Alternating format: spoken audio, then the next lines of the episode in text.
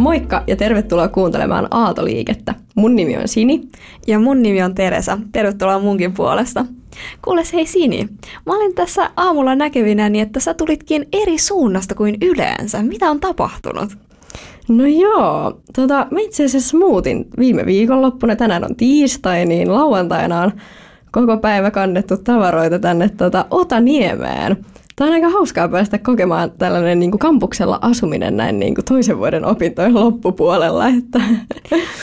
Joo, no miltä se on tuntunut nyt sitten nämä pari ensimmäistä päivää? No ihan kiva, että se on aika mukava, kun voi kävellä vaan kouluun. Menee 10 minuuttia ja ei tarvi odotella bussia tai mitään, niin ihan yllättävän kätevää. Se on. Mä oon tosiaan asunut itse ää, oikeastaan lähes koko opiskelut täällä Otaniemessä ja mä oon kyllä tykännyt. On, se on kiva, kun koulumatka voi mennä kävellen. Toivottavasti mäkin tykkään. Jep. Mut hei, siirrytäänpä sitten jakson aiheeseen.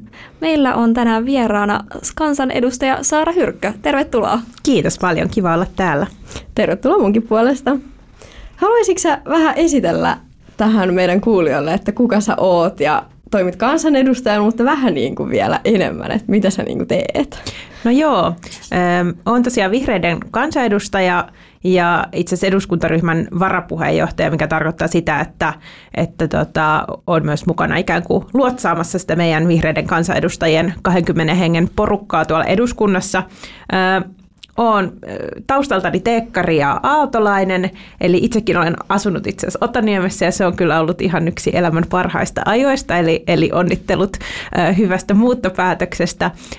nykyään sitten diplomi-insinööri, joka asuu Tapiolassa rivitalossa, eli aika tällainen perinteinen, perinteinen tarina, vaikka vaikka ei ollut mitään suurta suunnitelmaa. Mulla on kotona kolmevuotias äh, pieni poika ja, ja tota, täältä Otaniemestä löytynyt puoliso. Oi, kiva kuulla. Jep. No hei, äh, mitä sä oot sitten opiskellut ja mm, vähän silleen, miten sä oot nyt päätynyt sinne, missä sä oot?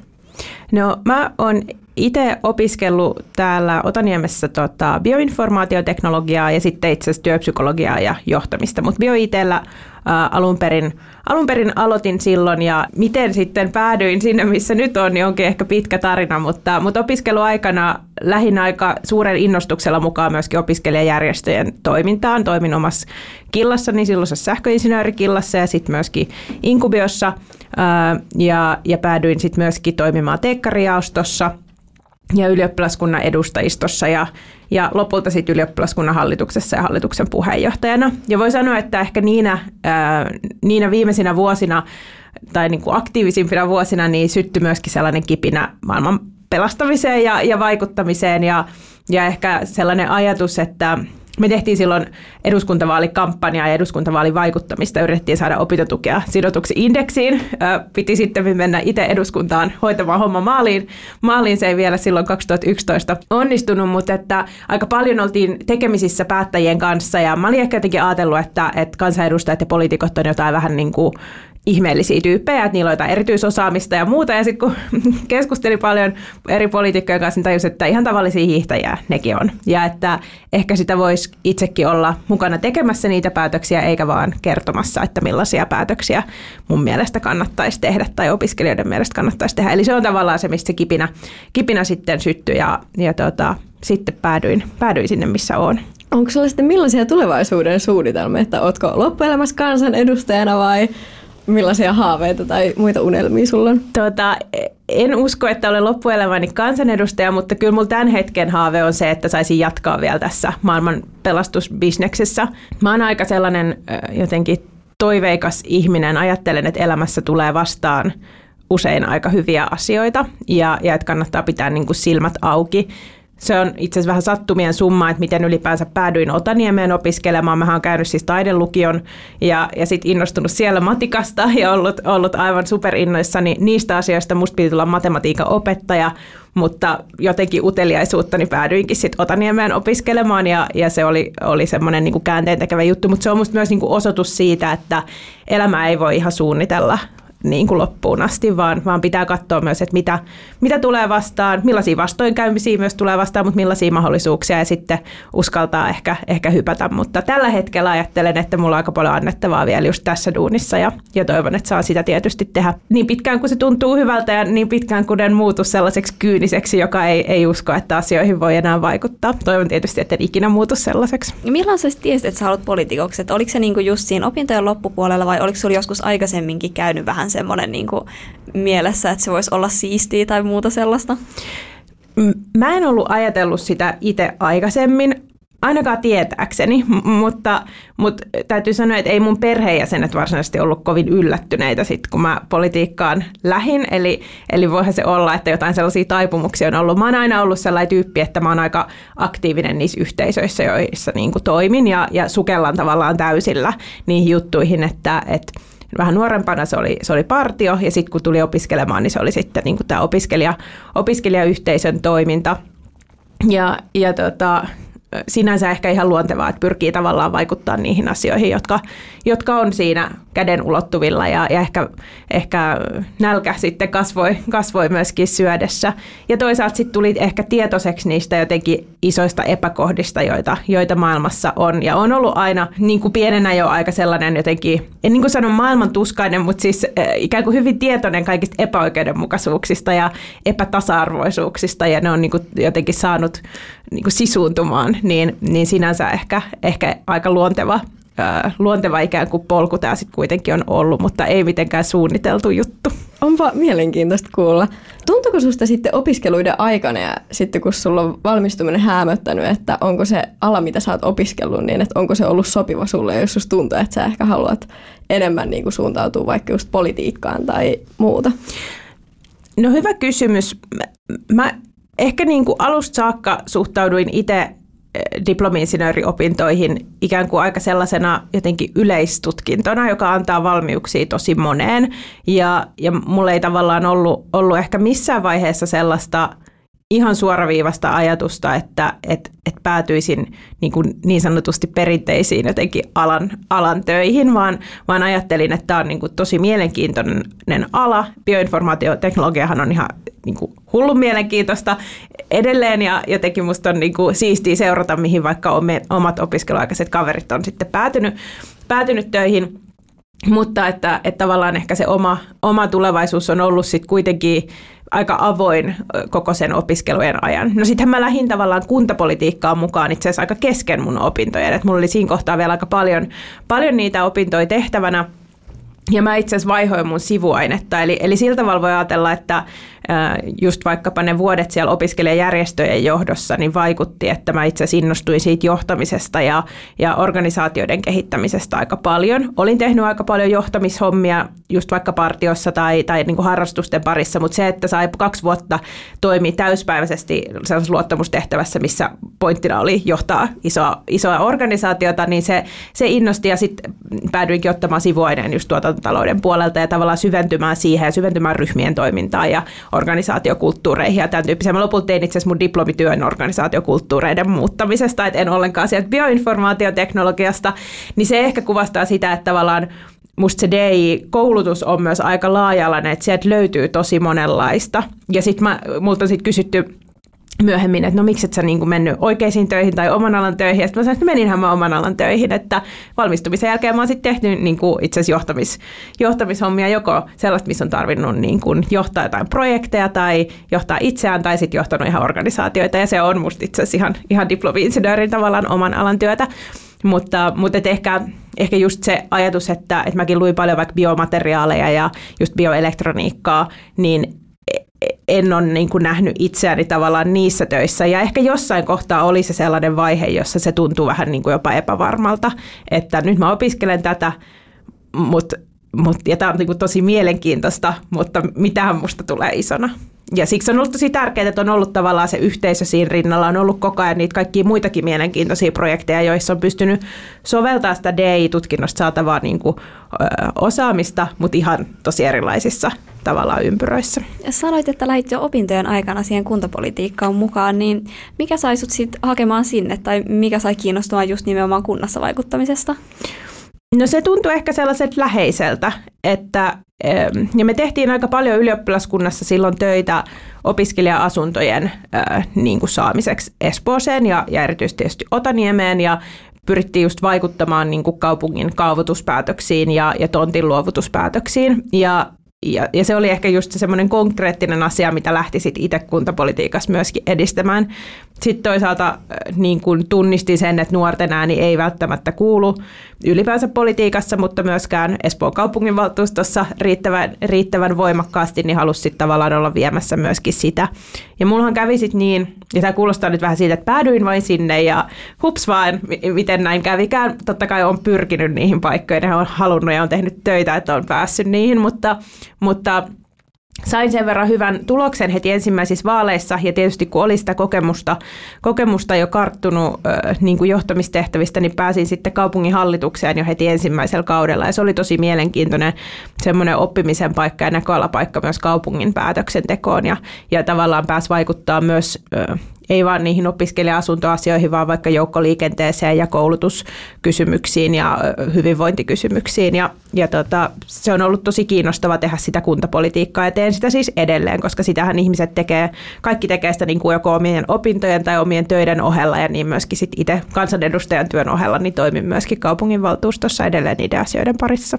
Millaista sitten oli olla kaupunginvaltuustossa ja hallituksessa tai ootko sä ollut niin kuin silloin, kun sä oot opiskellut niin kaupunginvaltuustossa ja hallituksessa vai miten se niin kuin menee? Joo, mä olin niin kuin 2013-17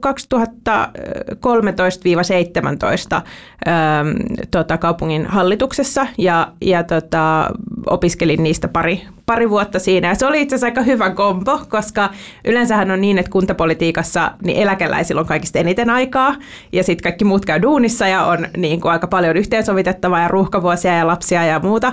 Mutta opiskelijana olikin itse asiassa aika hyvin aikaa, pystyi tavallaan aika joustavasti sitä omaa, omaa niin kuin, ö, jotenkin kalenteria hallinnoimaan.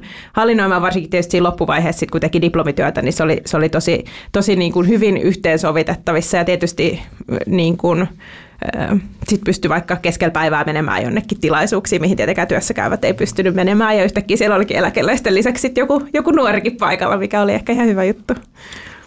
No joo, varmasti. Se on kyllä opintojen hyvä puoli tai opiskeluajan hyvä puoli, että silloin pystyy aina tekemään kaikenlaista muutakin aika lailla milloin vaan. Miksi sitten halusit hakea eduskuntaan? Oliko se vähän niin kuin luonnollinen jatke sille äm, kuntapolitiikan tekemiselle vai oliko siihen sitten joku niin kuin erilainen ajatus siinä taustalla? No varmaan sekä että. Mä mietin sitä tosi pitkään kyllä. Mähän hain ekan kerran 2015 eduskuntaan, en tullut silloin vielä, vielä valituksi. Olin itse silloin vielä opiskelija tai en ollut, oli dippatyö vielä, vielä vähän vaiheessa. Ähm, ja tota, mietin pitkään ennen kuin asetuin ehdolle, että onko se oikeasti sellaista, mitä haluaa tehdä. Haluanko tehdä politiikkaa todella työkseni, haluanko niin kuin työskennellä siellä aika repivissäkin jotenkin niin kuin kamppailuissa, toisaalta sitten aika merkityksellisessä työssä, jossa pystyy, pystyy jättää käden jälkeensä. Ja totesin, että tavallaan plussia on enemmän kuin miinuksia ja, ja hain silloin, ja hain ihan tosissani jo ekalla kerralla – mutta tietenkin aika epätodennäköistä, että ensimmäisellä kerralla vielä pääsisi ja toisella kerralla sitten tärppäsi ja, ja tota, pääsin, pääsin läpi. Oli tavallaan sen oman niin kuin siihen mennessä muutaman vuoden kestäneen kuntapolitiikkakokemuksen. Ja sitten mä olin toiminut vihreissä itse asiassa puoluehallituksessa ja mm, päässyt vetää koulutuspoliittista työryhmää ja tavallaan tehnyt puolueen sisällä myös sellaista valtakunnallista politiikkaa, niin oli syntynyt sellainen ajatus, että ensinnäkin, että maailmassa on aika paljon ongelmia, jotka pitäisi ratkaista, lähtien vaikkapa koulutuksen tasa-arvosta ja ylipäänsä sukupuolten välisestä tasa-arvosta, köyhyyden torjuntaan, puhumattakaan tietysti ilmastokriisistä ja, ja luontokadosta. Ja myös, että ehkä itsellä on niin kuin jotain annettavaa. Että jaksaa istua siellä tylsissäkin kokouksissa, toisaalta saa suunsa auki, niin kuin, kun tilanne sitä vaatii, pystyy argumentoimaan, tulee toimeen erilaisten ihmisten kanssa, osaa neuvotella. Et ne on tavallaan sellaisia taitoja, mitä, mitä politiikassa tarvitaan ja, ja tota, päätin lähteä kokeilemaan. Haluaisitko sä kuvailla sit sun niinku tyypillistä työpäivää kansanedustajana tai viikkoa, jos se tuntuu helpommalta? Tämä on tosi hyvä ja vaikea kysymys, koska kansanedustajan työhän on ihan tosi vaihtelevaa. Ja siinä on itse asiassa myös aika paljon mahdollisuuksia itse niin kuin muovata siitä työstä oman näköistä. Mutta ehkä se peruspalikka kansanedustajan työssä on, on valiokuntatyö, mikä, mikä ei tietysti näy hirveästi ulospäin, mutta itse asiassa valtaosa viikoista niin, niin kuluu eduskunnan valiokunnissa. Eli mä oon ollut ulkoasianvaliokunnan jäsen ja lakivaliokunnan jäsen. Ja se tarkoittaa sitä, että, että, että mä oon istun joka arkipäivä noin kaksi tuntia erilaisten niin kuin vaikkapa rikoslakiin tai tuomioistuimiin, naisiin kohdistuvaan väkivaltaan, ulosottoon liittyvien kysymysten ja lakihankkeiden äärellä. Ja sitten kaksi tuntia joka päivä ulkopolitiikan ja kehitysyhteistyön ja, ja turvallisuuspolitiikan teemojen ää, parissa. Ja se on tavallaan se puolikas päivähän on sitten jo siinä tai vähän ylikin puolikas päivä. Mutta sitten se loppuaika tietysti on eduskunnan täysistunnot, jossa sitten pidetään puheenvuoroja silloin, kun on joku oma, oma asia tai sellainen, mihin on mielenkiintoa ja käydään äänestämässä. Mutta muuten se päivä tavallaan on, on itse luotavissa. Ja mulla, kun mä eduskuntaryhmän varapuheenjohtajana, on sitten paljon sellaisia sisäisiä palavereita, missä muodostetaan yhteisiä kantoja tai mietitään, että miten tätä meidän laivaa ohjataan, miten me yhdessä hallitus, muiden hallituspuolueiden kanssa ää, niin kuin tullaan toimeen ja, ja pärjätään ja, ja, ja saadaan neuvotteluissa asioita me läpi. Mutta sitten mä tapaan tosi paljon vaikka erilaisia kansalaisyhteiskunnan toimijoita, tapaan opiskelijoita, tapaan järjestötoimijoita, tapaan erilaisia yrityksiä. Heillä on usein jotain sanottavaa, jotain mielipiteitä, haluavat vaikuttaa siihen. Ihan niin kuin itse silloin opiskelijana kävin vaikuttamassa siihen, että mitä, mitä politiikassa päätettäisiin. Mutta myös se on niin kuin mahdollisuus mulle oppia uutta, koska usein heillä on sellaista tietoa myös, mitä mulle ei välttämättä ole aika paljon päivästä kuluu myös siihen, että perehtyy asioihin, lukee, ottaa selvää, koittaa ottaa haltuun niin kuin ihan valtavia valtavia tietomääriä ja tunnistaa sen olennaisen. Ja sitten kyllä yksi kansanedustajan tietysti tärkeä työ on myöskin se viestintä. Näin itse ajattelen, että kyllä on tavallaan, kun on saanut sen luottamuksen toimia siellä muiden edustajana, niin sitten pitää vähän myös raportoida takaisinpäin, että mitä siellä on niinku tullut tehtyä. Ja, ja musta se on ollut hirveän kiva, kun on pystynyt itse vaikka sosiaalisessa mediassa kertoa siitä omasta työstä, niin moni on laittanut palautetta, että hei, et en ole koskaan niin kuin tuntenut olevani näin lähellä tavallaan demokratiaa, että, että näkee yhtäkkiä, että mitä siellä seinien sisällä oikeasti tapahtuu. Varmaan unohdin jotain, mutta tämä ehkä kuvastaa päivät, siis töitä olisi niin kuin loputtomasti, että, että yksi ehkä tärkeimmistä ominaisuuksista poliitikolla on se, että osaa valita taistelunsa ja valita, että mitkä asiat on sellaisia, mihin ei myöskään niin kuin koske, mihin ei lähde paneutumaan ja missä luottaa sitten vaikka niin kuin muiden ihmisten asiantuntemukseen ja mitkä on sitten ne, joissa oikeasti itse haluaa vaikuttaa ja, ja jättää sen jälkeensä. Joo, kuulostaa kyllä mielenkiintoiselta. Ja tosi hyvin varmaan avasit tuota just, että musta tuntuu, että monilla helposti saattaa olla semmoinen kuva, että eihän ne kansanedustajat oikein tee mitään, kun ei ne ilmesty paikalle kokouksiinkaan kuin silloin tällöin. Vaikka siinä on varmaan tosi paljon just kaikkea, mitä sillä tapahtuu siinä niin kuin näkymättömissä.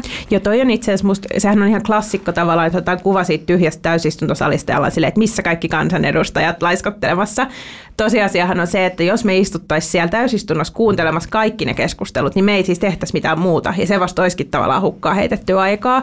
Eli aika moni tekee vaikka työhuoneella samaan aikaan muita töitä. Sähköpostiahan meillä tulee niin kuin ihan valtavasti postia ja kuuntelee niitä keskusteluja. Tai sitten justiinsa ne kaikki tapaamiset ja muut, mitä kuitenkin ajattelen, että myös kuuluu tähän, tähän tehtävään. Ja kaikki se lukeminen, perehtyminen, neuvotteleminen, niin, niin se tapahtuu tavallaan samaan aikaan niiden täysistuttujen kanssa. Se pitää vaan aikatauluttaa niin, että silloin kun on se joku oma vastuuasia siellä tai joku, mistä haluaa käydä niin kuin debatoimassa tiukasti, koska totta kai se julkinen debattikin kuuluu, kuuluu politiikkaan ja, ja se tekee niin kuin näkyväksi myös niitä puolueiden välisiä eroja ja tavoitteita, niin, niin sit pitää olla tietysti siellä paikalla. Joo. No miten sitten, äh, onko eduskunnassa paljon muita DI-taustaisia vai onko sulla aika harvinainen tausta siellä? Meitä on jonkun verran. Vihreissähän meitä on itse asiassa tosi paljon, koska meitä on siis, onko meitä nyt neljä diplomi-insinööri, yksi arkkitehti, eli jos meitä on 20, niin sit se on, että neljäsosa meidän koko ryhmästä on itse asiassa vähän tätä, tätä taustaa, ja, ja tota, meillä eduskuntaryhmän puheenjohtajistossakin Harjantaja Atte, joka on itse asiassa mun opiskeluaikainen kaveri, niin on meillä puheenjohtaja, mä oon sitten varapuheenjohtaja, ja sitten Pitko Jenni, joka on Oulusta arkkitehti, niin on meillä toinen varapuheenjohtaja, että aika vahva edustus, mutta on myös muista puolueissa jonkun verran. Juha Sipilä pääministeri aikanaanhan tuli tunnetuksi ikään kuin tällaista insinöörimäisestä otteestaan ja prosessi, prosessikaavioistaan ja muista, muista, että jonkun verran on muissakin puolueissa, mutta ei mitenkään ihan liikaa. Joo. Onko teillä mitään semmoista niin teekkarikansanedustajat ryhmittyä tai jotain tuommoista niin omaa WhatsApp-ryhmää? niin. ei, ole, ei ole omaa WhatsApp-ryhmää, itse asiassa ihan hyvä idea, mutta kyllä me on mikä se oli, joku tällainen teekkarilakkipäivä, mitä vietettiin, niin kyllä me silloin kokoonnuttiin, kaikki ei tietysti koskaan pääse paikalle, mutta otettiin lakit mukaan ja otettiin kuva ja, ja näin. Ja, ja sitten ehkä vappuna on vähän sellaista fiilistelyä, koska tietysti teekkarit niin ymmärtää eniten vapun päälle, vapun päälle sitten, mutta, mutta tota, kyllä mä ajattelen, että, että vaikka ei ole tavallaan sellaista järjestäytymistä, niin kyllä siinä joku semmoinen niin kuin ajattelutapojen kohtaaminen kuitenkin on, että et, et jollain lailla niin kuin sympataan toinen toisiamme, vaikka olisi ihan eri, eri puolueistakin. Teekkarit pitää yhtä. Kyllä. tota, oletko siis sitten kokenut, että TI-koulutuksesta on ollut hyötyä politiikassa? Sä vähän jotain taisi aiemmin mainitakin, mutta et onko se jotain niinku ihan konkreettisia taitoja vai onko se just se niinku, tavallaan opintojen laajuus tai jotain muuta? On tosi paljon hyötyä Öm, mä ajattelen, että, että ehkä suurin tai sellainen selkein asia on jotenkin se semmoinen analyyttinen suhtautuminen maailmaan ja niin kuin ongelmanratkaisukyky. Ja sellainen ajatus ylipäänsä, että jos maailmassa on ongelma, niin se on niin kuin tehty ratkaistavaksi, että että ehkä me teekkarit niin kuin harvemmin ollaan politiikassa niitä, jotka voivottelee, että, että miksi tämä nyt on tälleen, vaan me ollaan sitten niitä, jotka yrittää löytää ratkaisuja ja niin kuin, sit yrittää uudestaan löytää ratkaisuja ja vielä siinkin kohtaa, kun kaikki on mennyt jo ihan niin kuin plörinäksi, niin vielä yritetään, että olisiko tälleen.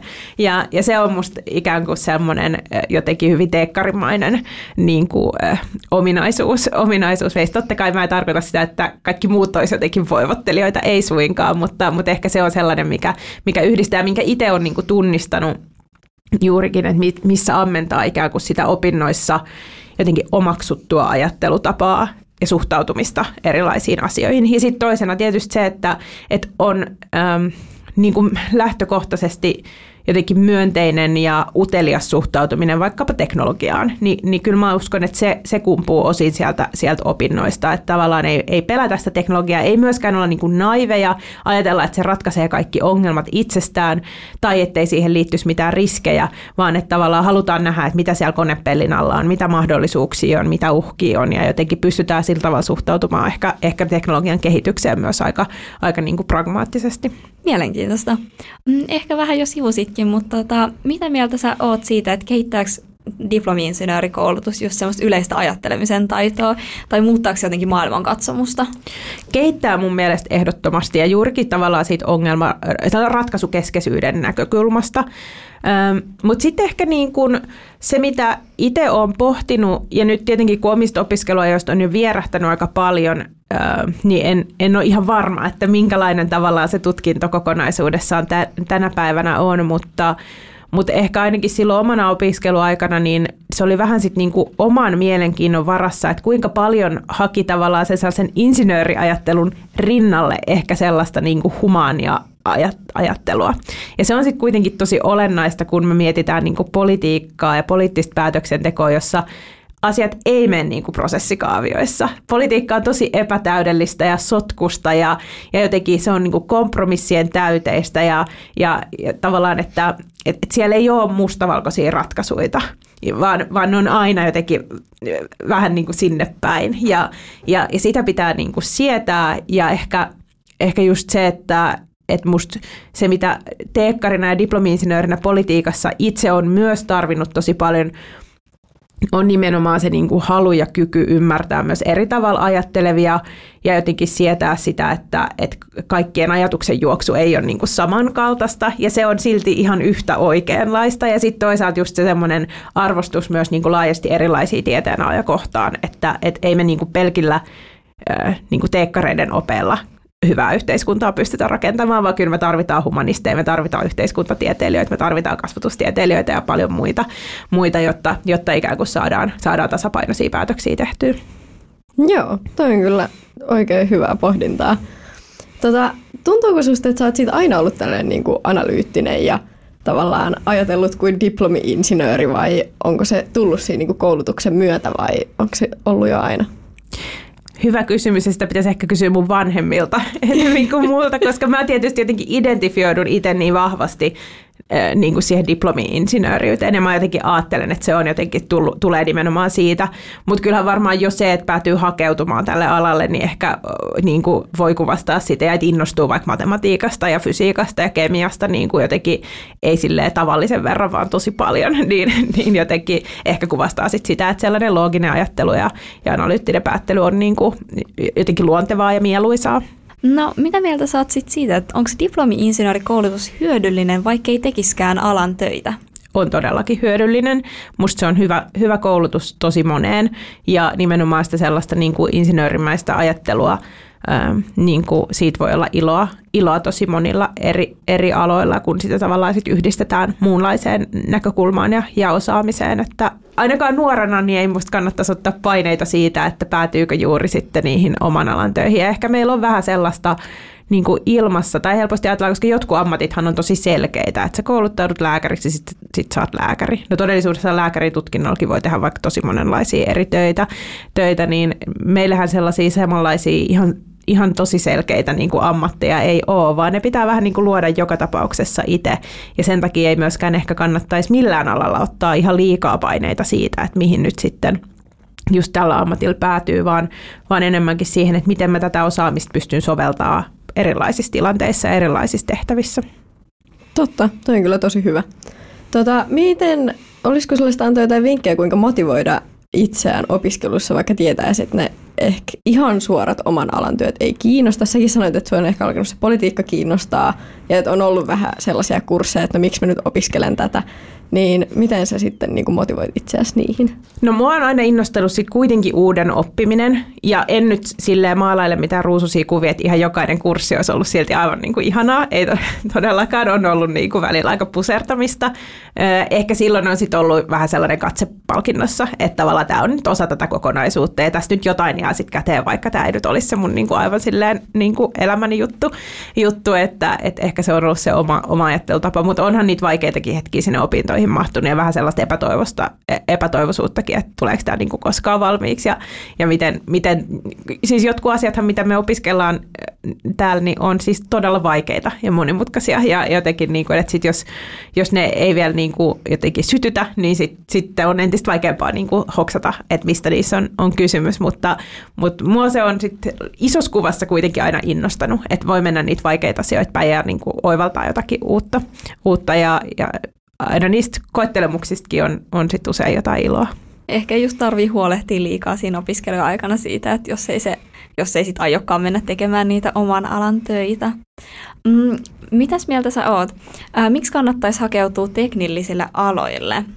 Jos on kiinnostunut siitä, että miten maailma toimii ja, ja jotenkin, että mitä kaikkia mahdollisuuksia teknologia ja tekniikka tuo, tuo mukanaan, niin niin sitten nämä alat on musta tosi hyviä. Ja sitten musta äh, ehkä, ehkä just se, mikä on itselle ollut tosi merkityksellistä, on myös se mahdollisuus opiskella johtamista ja, ja tavallaan organisaatioiden toimintaa, joka on sitten tosi alariippumatonta, ähm, mutta musta niin kuin kulkee hyvin käsikädessä tavallaan sen tekniikan alan, alan koulutuksen kanssa, kanssa ja, ja jotenkin niin kuin, mm, ehkä se monipuolisuus on musta se, se tekniikan alojen niin kuin suuri vahvuus myöskin.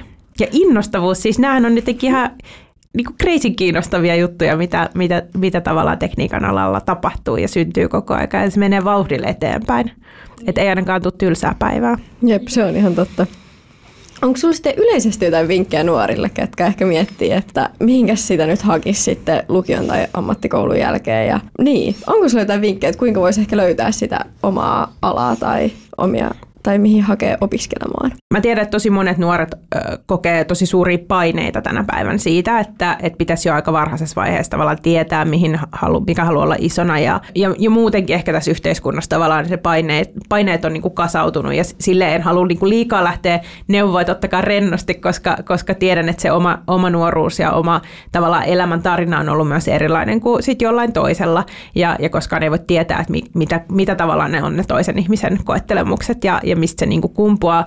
Mutta ehkä se mun niin kuin kuitenkin suositus rohkenen kaikesta tästä huolimatta sanoa, niin on se, että ähm, et ei tarvitse tietää, e, niin kuin, että et kaiken ei tarvitse olla suunniteltua. Ja, ja että et usein sekin, että tai tavallaan, että arvaamattomistakin paikoista ja sattuman kauttakin voi löytyä jotain tosi hyviä juttuja.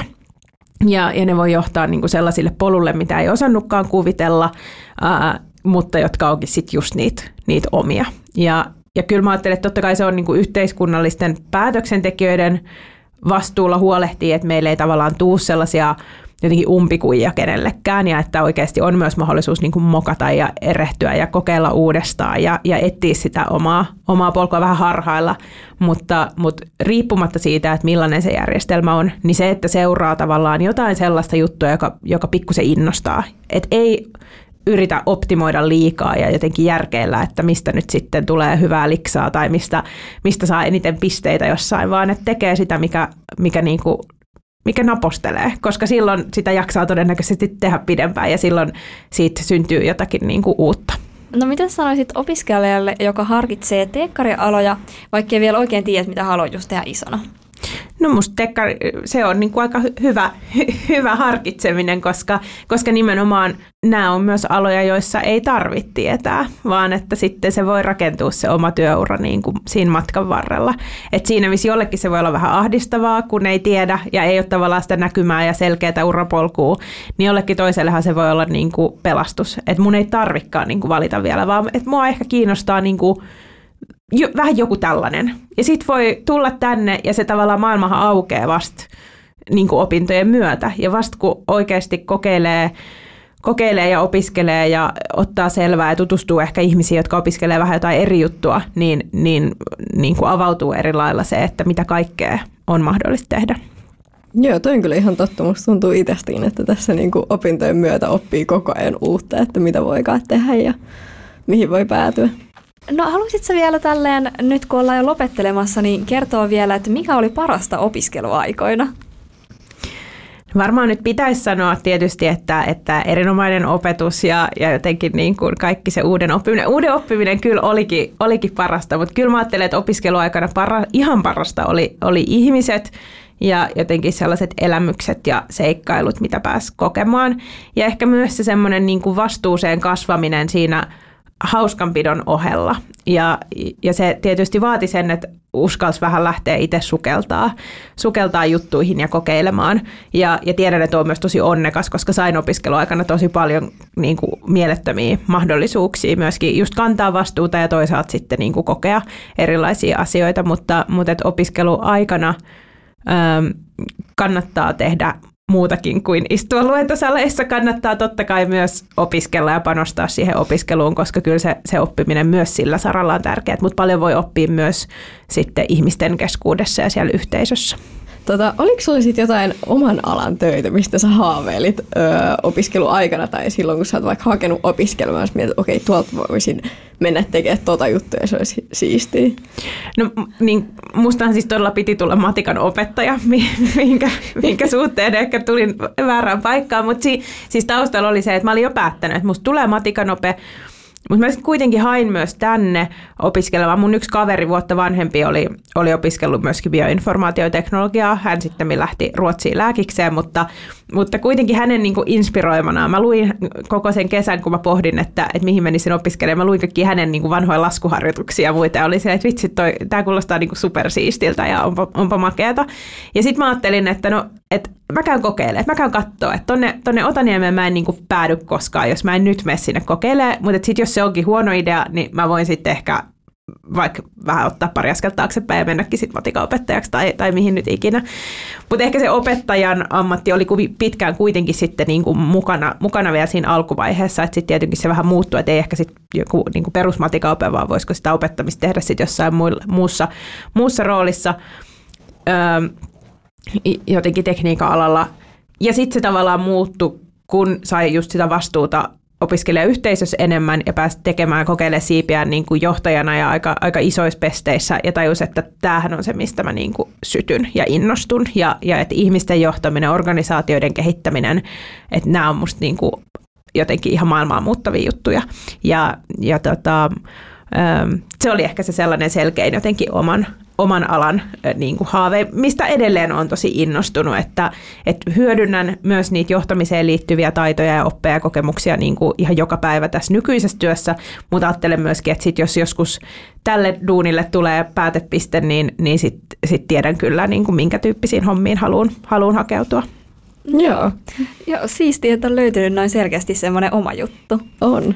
Ja itse asiassa ihan mielenkiintoinen juttu. Mä, mäkin hain matikan opettajaksi opiskelemaan, mutta päädyin tänne kuitenkin. Ja mä oon kyllä myös aika ollut tyytyväinen, että tämä on kyllä tässä niin kuin maailma avautuu ja olen iloinen, että päädyin tänne enkä matikan opettajaksi, vaikka sekin olisi varmasti ollut tosi hyvä. Niinpä, niinpä. Mäkin itse asiassa olen miettinyt matikan opettajaa tai mietin joskus etenkin yläasteikäisenä.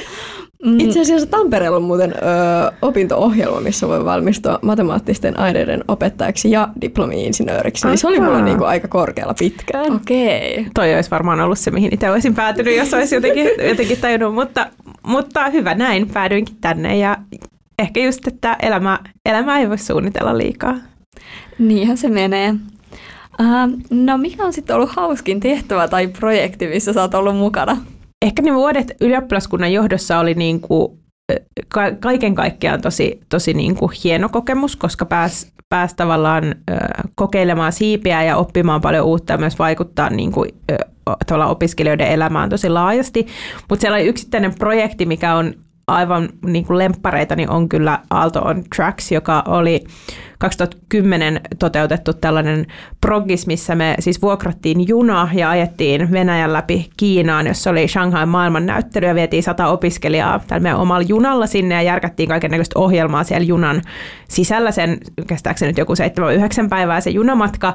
Meillä oli siellä sellainen venäläinen henkilökunta ajamassa sitä junaa ja ne jotenkin ensin suhtautui meihin tosi epäluuloisesti, että mikä tämä on tämä opiskeluporukka, mutta sitten ajan myötä ne jotenkin alkoi symppaamaan meitä ja me kaikki outoja, outoja juttuja. Meillä pidettiin luentoja siellä ja osa suoritti vähän tenttejä ja sitten oli bileitä ja oli tämmöinen TEDx-tapahtuma siellä junassa myös ja kaikkea, kaikkea tällaista. Eli se on ollut kyllä ihan, ihan niin kuin mahtavimpia juttuja, koska se on ollut musta just se jotenkin osoitus siitä, että, että opiskelijat on niin kuin riittävän ää, hupsuja ja riittävän hullurohkeita tavallaan toteuttamaan sellaisia ideoita, mitä kukaan muu ei lähtisi, lähtisi toteuttamaan ja, ja siitä voi syntyä jotain, jotain tosi, tosi hienoa. Nyt tietysti näinä maailman aikoina tuntuu tosi kaukaiselta ajatukselta, että kukaan vuokraisi junan ja ajaisi Venäjän läpi, mutta, mutta tota, siihen aikaan maailma oli, oli erilainen ja, ja se oli kyllä tosi hieno, hieno kokemus ja oli makea päästä järkkäämään sitä.